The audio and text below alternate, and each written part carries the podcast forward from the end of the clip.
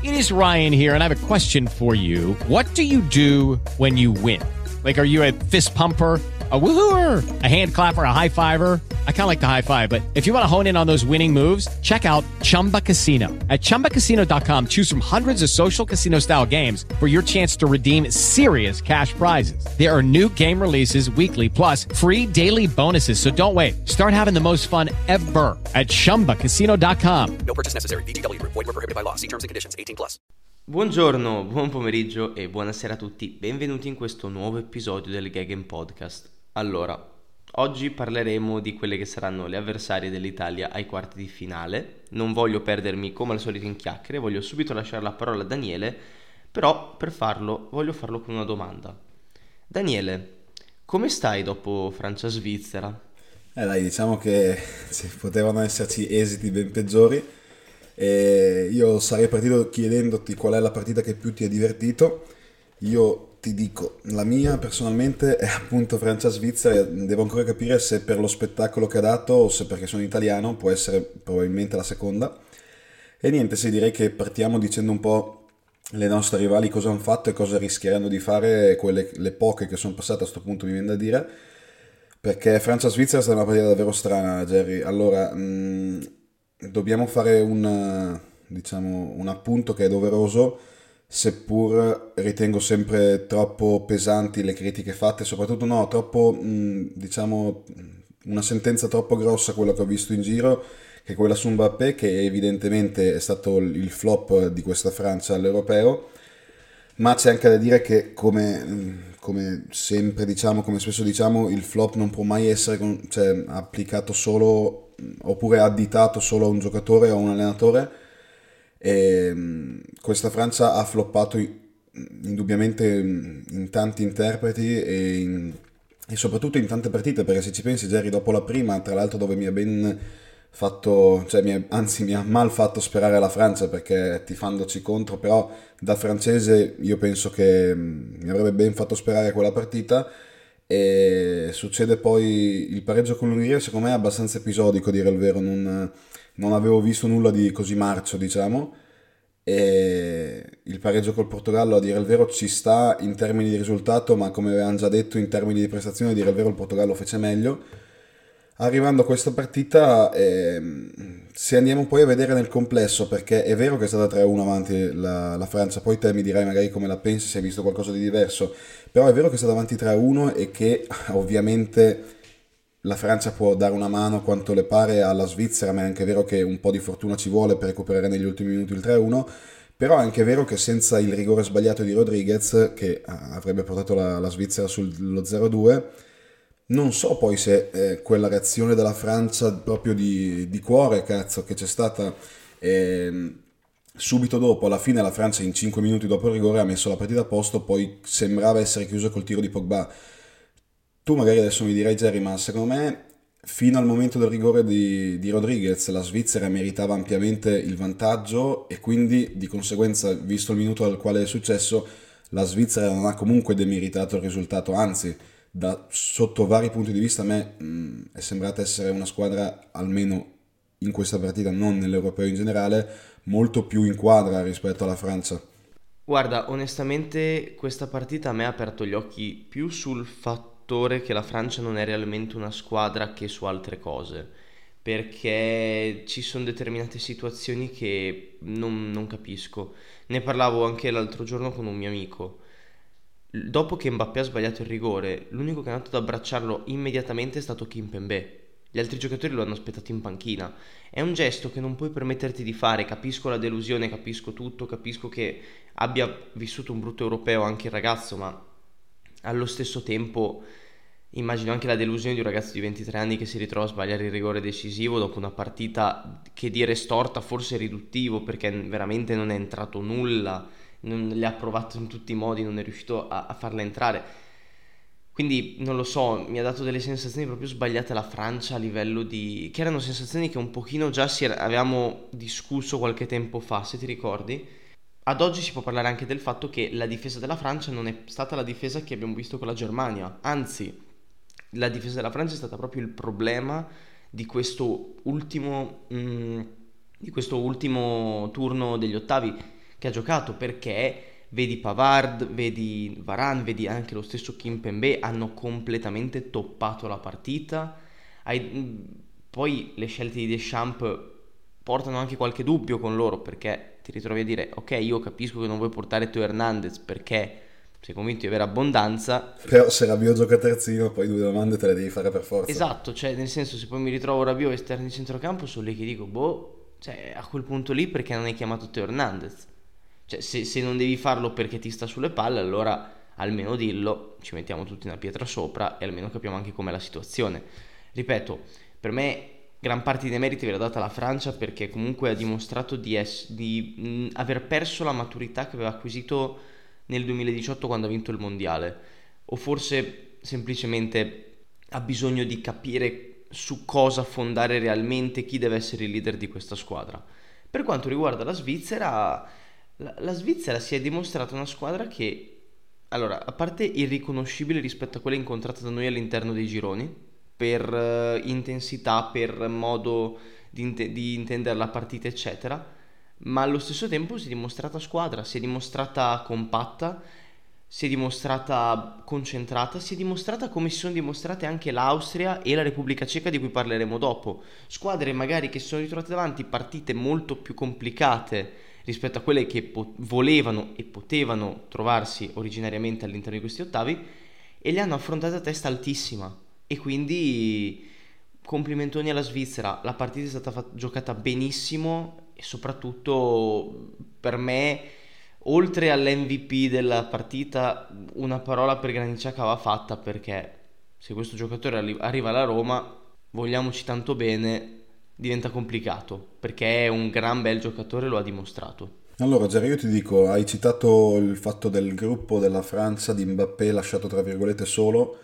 e mi attacco perché in questi ottavi di finale è successo un altro, diciamo, grande flop che per fortuna non, ha, non, è costata l'eliminazione della Spagna, che è quello di Unai Simon che fa un paperone che rischia davvero di compromettere la qualificazione, dove invece si dimostra magari un gruppo che è molto più solido, che è quello della Spagna, dove a Spilicueta si fa 50 metri di campo di corsa per andarlo a consolare. E io ti dico, questo conferma molto secondo me quello che avevamo detto eh, nella fase a, a gruppi, no? quando avevamo detto che comunque la Spagna è un bel gruppo, un gran gruppo a livello proprio di spirito intendo, dove però evidentemente la squadra non è più quella di tanti anni fa, sta peccando in vari fondamentali. Secondo me la partita, il 5-3 supplementari l'ha dimostrato perché se è vero che la Spagna va ai quarti, e va ai quarti da favorita perché poi beccherà la Svizzera che si pensava dovesse dovesse essere Spagna e Francia, in realtà con la Svizzera un po' le dinamiche cambiano perché poi di conseguenza la Spagna è nettamente più forte, nettamente più favorita e le semifinali iniziano ad essere molto più realistiche, anzi nettamente più realistiche. E io ti dico, la Spagna che ho visto contro la Croazia è una Spagna ehm, che dal punto di vista offensivo non, cioè, puoi dirle de- de- davvero poco perché comunque sia fai 5 gol in 120 minuti, 3 nei 90, ma ne hai fatti anche 5 contro la Slovacchia, quindi da quel punto di vista pare essersi sbloccata. È anche vero che le penalità più grandi dal punto di vista offensivo si sono viste contro la Svezia, che è una squadra molto chiusa, molto rognosa, una squadra che non, non disdegna assolutamente il chiudersi anche per 90 minuti qualora fosse necessario, ma purtroppo ce lo ricordiamo noi tristemente per la mancata qualificazione ai mondiali, quando era, era un fortino la, la difesa, una difesa fisica molto chiusa, e lì la Spagna sembra davvero averne risentito, essendo anche una squadra mh, fisicamente nulla rispetto alla Svizzera, eh, sì, la Svizzera, la Svezia, scusate. E, però dal punto di vista difensivo, ribadisco, dal punto di vista anche totale, dal centrocampo in giù, è una squadra che è peggiorata negli anni, ma non peggiorata mh, per un motivo preciso, semplicemente perché essendo una selezione di calciatori, una nazionale, eh, quando vengono a meno certi calciatori hai già citato Ramos da parte tua eh, e tanti altri che hanno praticamente formato le grandi rivalità in Liga degli ultimi dieci anni. E da quel punto di vista lì, sai, prendere i tre gol, mh, soprattutto come li prendi negli ultimi minuti, quello sicuramente mi lascia pensare che la Spagna, se è vero che a quel punto lì, una volta che sei quarti, chiunque può vincere, ci mancherebbe altro, però io la vedo ancora un po' più indietro rispetto, magari più avanti sicuramente di come la si poteva vedere i gironi, ma quello è fuori dubbio perché ovviamente anche gli accoppiamenti poi generano pronostici diversi da quelli che si fanno o si pensano no, ai gironi. Come poi parleremo dell'Inghilterra che secondo me qualcosa è cambiato, ma per la Spagna resta il fatto secondo me di trovare la squadra che evidentemente se passerà contro la Svizzera troverà per forza di cose le semifinali o Italia o Belgio. Resta di vedere quando troverai la squadra che sulla carta può essere forte quanto o più di te cosa, cioè quanto, solito discorso, la bilancia attacco-difesa potrà, potrà realmente essere decisiva nei loro confronti.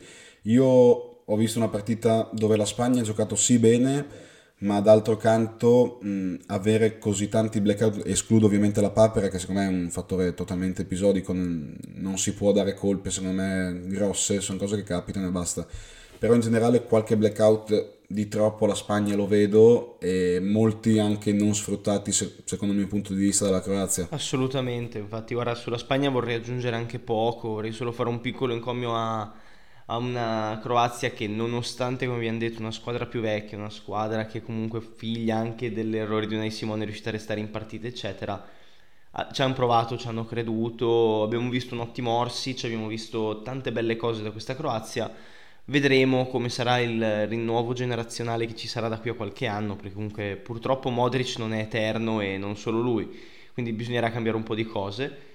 E sulla Spagna nulla da dire. La Spagna secondo me sta vivendo un, una, un europeo simile a quello dell'Italia, ma che dà meno certezze anche contro le squadre piccole. Mi spiego meglio.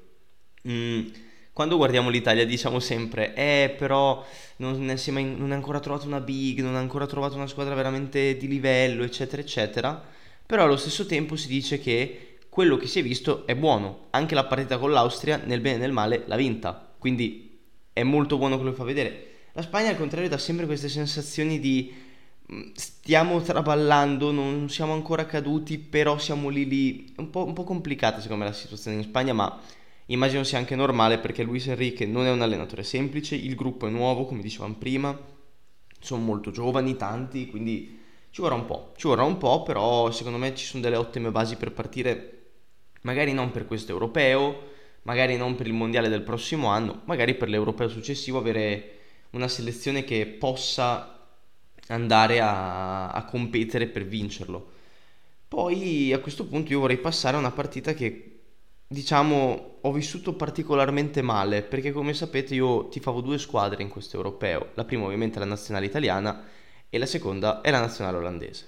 Come ho detto nello scorso episodio, complimentoni a Frank de Boer. Complimentoni, siamo riusciti a fare l'ennesimo miracolo sportivo dopo l'Inter, dopo il Crystal Palace, dopo tutte le esperienze che ha fatto in carriera che sono riuscite ad andare male, è riuscito a far andare male anche questa andando a perdere con una Repubblica Ceca che, consentimi di dire, tutto fuorché irresistibile. Assolutamente, Jerry. Una, una, squadra che, per come la vedo io, se non è la sedicesima delle, delle rimaste, è la quindicesima probabilmente. Po', secondo me, per come ho visto io, anche nella fase gironi, davvero...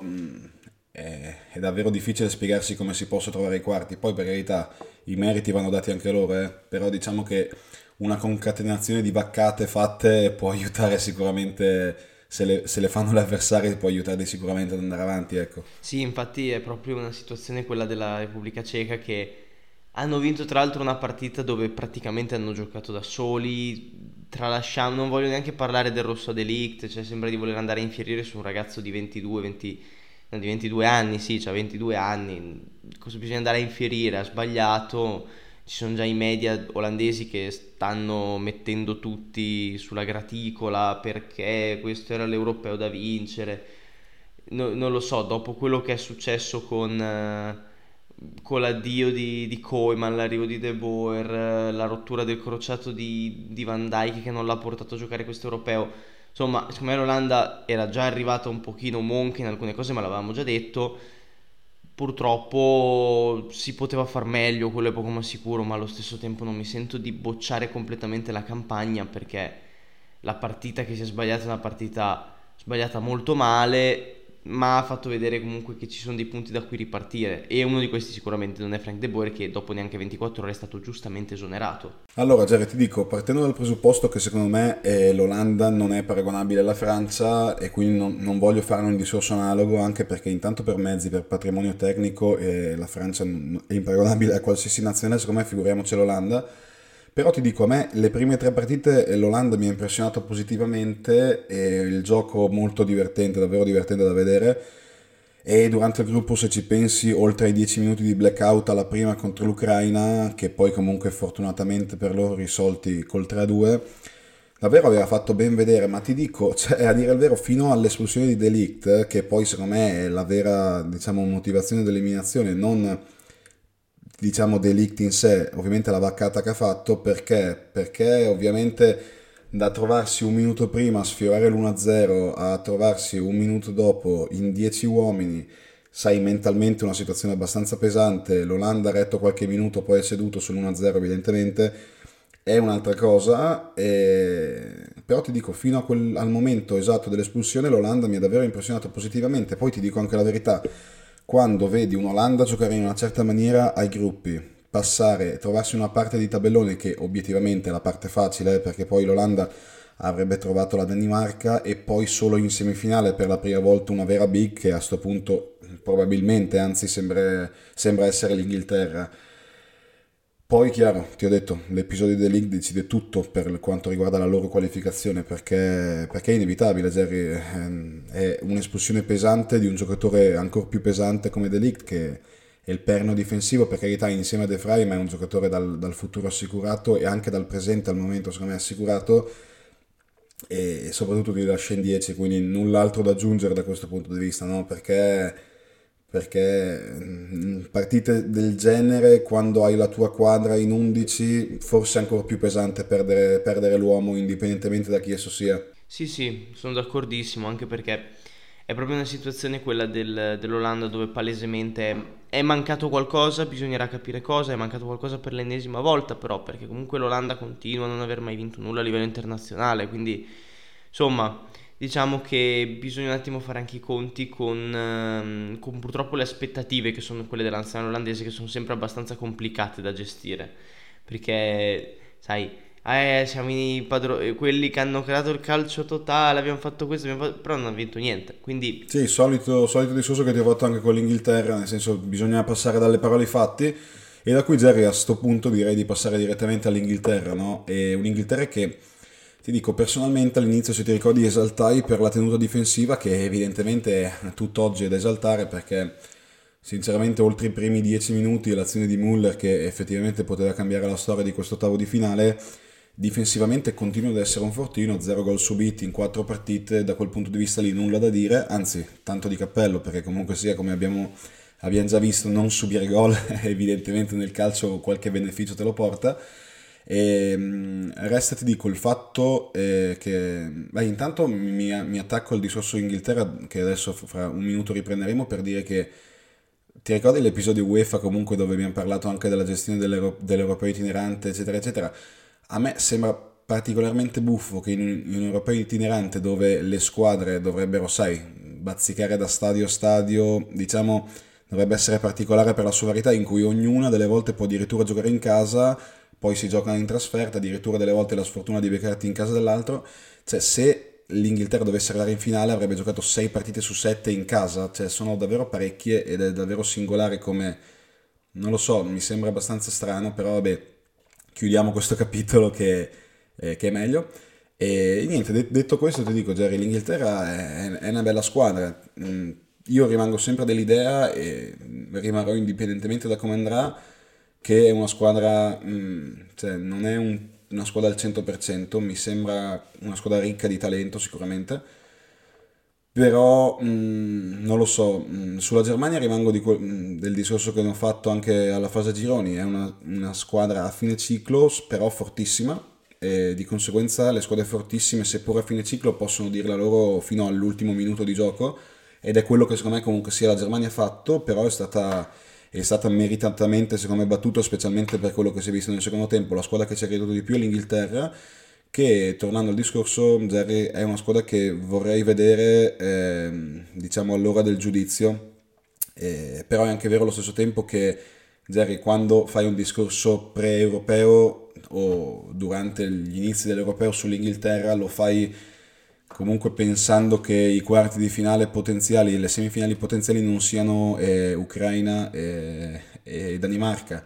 Sai, eh, per quanto una squadra può essere meno più squadra, meno più forte, è anche vero che a questo punto si fa davvero fatica a vedere un'Inghilterra che non, non va in finale e che non stia lì ad attendere una delle tre, diciamo, perché magari escludiamo realisticamente la Svizzera, una delle tre forti arrivare dall'altra parte. Già comunque il girone, cioè la parte del tabellone era già abbastanza facile adesso con l'Olanda eh, che si, fa, si, si autoelimina per come la vedo io dal, dall'europeo diventa ancora più facile, giocherebbe semifinale e finale in casa, ripeto, è sicuramente un, per come la vedo io, eh, perché io parto sempre dal presupposto che specialmente con le nazionali mh, alle volte si può vedere discorsi, situazioni diverse l'un l'altro, eh. anzi sono semplicemente opinioni, però per come la vedo io questa Inghilterra qua diciamo arriva in finale, mh, mm, cioè arriva in finale, arriverebbe in finale con dei mezzi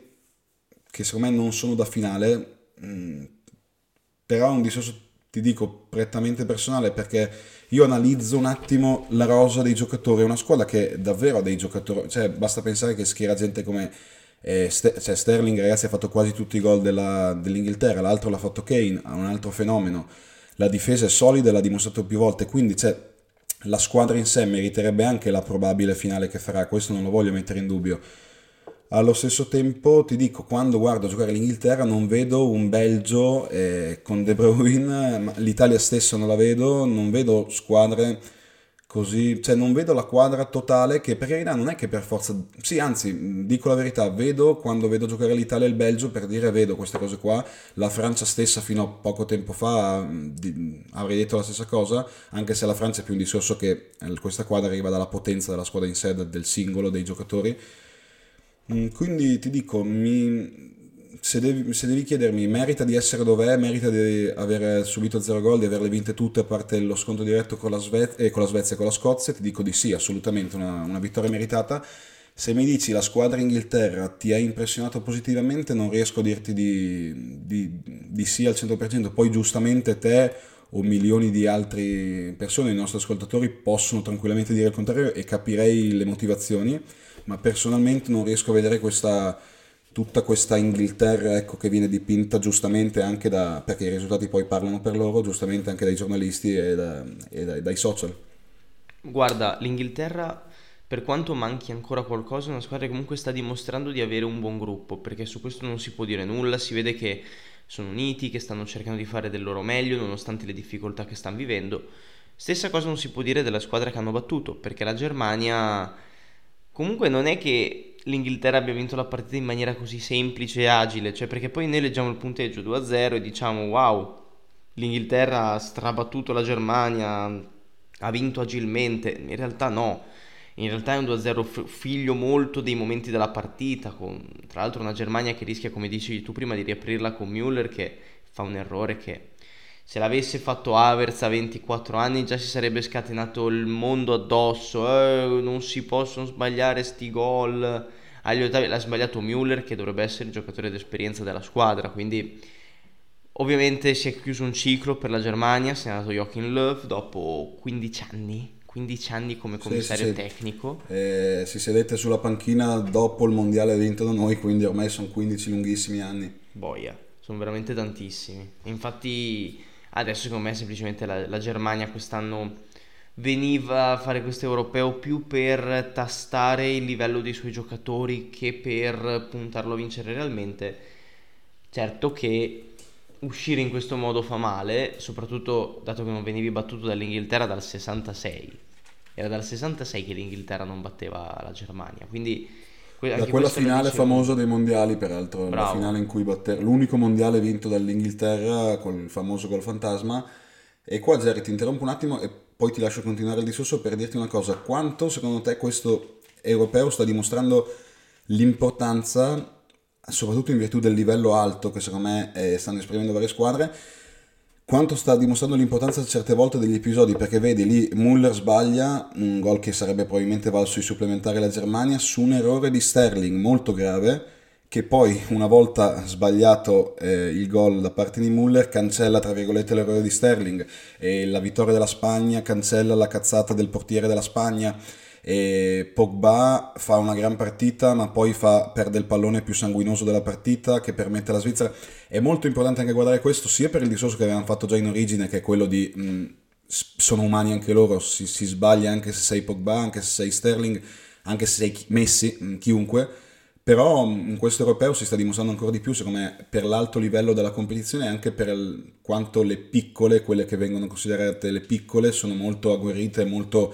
cioè comunque sono sul pezzo perché sanno che qualcosa può succedere. Ma guarda, basta vedere anche Svezia-Ucraina, dove la Svezia beh, ha preso due pali, no, un palo e due traverse nel giro di, di, del secondo tempo regolamentare.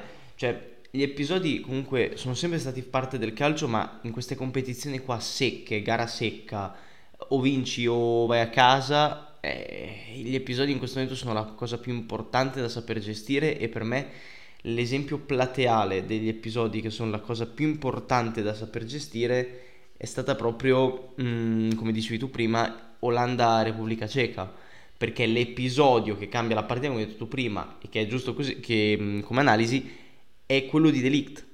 E stessa cosa nell'Inghilterra, per Inghilterra-Germania. Se Müller non sbaglia quel gol cambia la partita, perché poi è 1-1, perché poi chissà cosa succede. Invece la butta fuori dopo pochi minuti, 2-0 dell'Inghilterra, partita chiusa, Germania a casa. Cioè, purtroppo in queste situazioni qua sono quasi più importanti gli episodi e i momenti topici delle partite piuttosto di una vera e propria organizzazione tecnico-tattica dei giocatori. Cioè dipende molto anche da quando il giocatore si senta di spingersi oltre quelli che dovrebbero essere i suoi compiti. È una situazione questa qui che a me diverte molto perché ogni partita si rivela essere interessante minuto per minuto perché ogni minuto succede veramente qualcosa.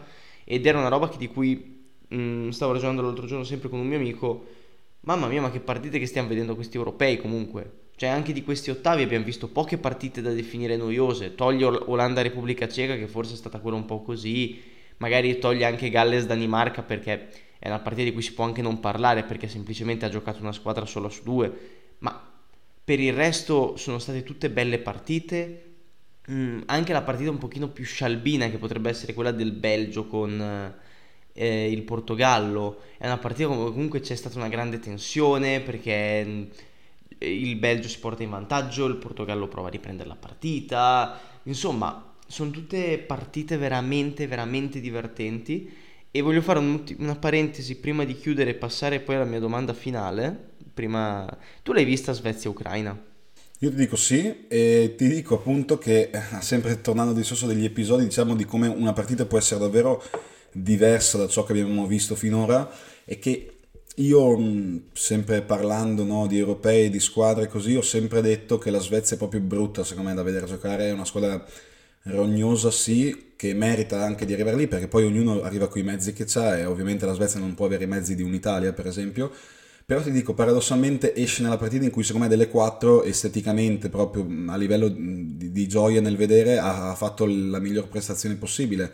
E, e vedi, anche lì, sto solito discorso, è un discorso sì che l'Ucraina comunque sia, io sono dell'idea che quando arrivi a questo punto, quando passi del merito ce lo devi avere per forza, o parte del merito ce lo devi avere per forza, e l'Ucraina ne ha indubbiamente, anche perché l'Ucraina è una squadra che a livello di mezzi è inferiore alla Svezia, eh, cioè non dobbiamo neanche dimenticarci questo, e quindi anche questo aiuta la Svezia a mostrare un calcio migliore. Allo stesso tempo, vedi, eh, la Svezia fa la partita, a mio modo di vedere, ripeto, migliore, dell'europeo ed esce anche in una maniera sicuramente molto beffarda perché comunque sai uscire all'ultimo minuto del supplementare è molto pesante da digerire. Ti dirò di più dà un'iniezione di fiducia abbastanza importante all'Ucraina che ripeto secondo me uscirà contro l'Inghilterra ma non è che sono Nostradamus cioè tutti penso che nessuno può pensare il contrario. Poi sarà il campo a dirci la verità però è anche vero che un'iniezione di fiducia, una vittoria del genere te la può dare come e può soprattutto farti togliere il peso dalle gambe dei, dei 30 minuti in più che giochi rispetto, rispetto all'Inghilterra. No? Io penso anche questo, spesso la mente controlla le gambe, il cervello eh, fa dimenticare la fatica percorsa dalle gambe e può essere un fattore sicuramente importante, anzi da parte dell'Ucraina uno dei più decisivi, perché poi sappiamo che per mezzi tecnici eh, non, c'è assolutamente paragone, Jerry. No, esatto, esatto, ma infatti come volevo dire anche io, la Svezia ha fatto una signora partita molto divertente, Forsberg, Isaac e Kuluseschi hanno fatto tra il primo e il secondo tempo il panico e il delirio nella difesa dell'Ucraina, entravano in ogni modo, pali, traverse, parate del portiere, tiri, devi, cioè, cioè, tiri schermati all'ultimo, bellissima partita, nulla da dire, ma purtroppo è passata l'Ucraina. Che sfortuna, eh? Perché io ti favo proprio Eh, sì, Svezia. eh. Peccato, Sì, sì, peccato sì. davvero. Ma come ti favo anche Francia e Germania. Quando ho preso Forsberg la traversa, non- cioè, sono rimasto proprio dispiaciuto, davvero. eh. può capitare delle volte, peccato per nostra, i nostri amici svedesi e la nostra amica Svezia, però niente, anche questo è il calcio. Adesso ovviamente Jerry noi stiamo procedendo a sfottò tra Francia così, però poi ci sarà da vedere se l'Italia arriverà fino in fondo, Vabbè, ma per adesso ce la godiamo. se anche l'Italia non arriva fino in fondo, l'Italia è arrivata ai quarti, Francia e Germania no. Quindi per quanto mi riguarda già un passo avanti l'abbiamo fatto rispetto a loro. Esatto, speriamo comunque di poter alla fine di tutto, ovviamente sempre nel, nel goliardico sfottere chiunque, perché vorrebbe dire che oh, comunque sia sono tre partite. Adesso ovviamente ragazzi ci vedremo sabato, ci sentiremo anzi sabato e sperando appunto di portare buone notizie, anzi di parlare insieme delle buone notizie. Sarà una partita dura, l'abbiamo già detto nella- nell'episodio preview che vi invito ad ascoltare se ve lo siete persi. E, e niente, vi saluto, ci vediamo sabato. Ripeto, sperando in buone notizie, sempre Forza Italia. Vi ringrazio anch'io dell'ascolto e nulla. Come ha detto Daniele, ci sentiamo questo sabato e forza azzurri. Ciao ragazzi. Lucky Land Casino asking people what's the weirdest place you've gotten lucky? Lucky? In line at the deli, I guess? Aha, in my dentist's office. More than once, actually. Do I have to say? Yes, you do. In the car before my kids' PTA meeting. Really? Yes. Excuse me, what's the weirdest place you've gotten lucky? I never win and tell. Well, there you have it. You can get lucky anywhere playing at LuckyLandSlots.com. Play for free right now. Are you feeling lucky? No purchase necessary. Void where prohibited by law. 18 plus. Terms and conditions apply. See website for details.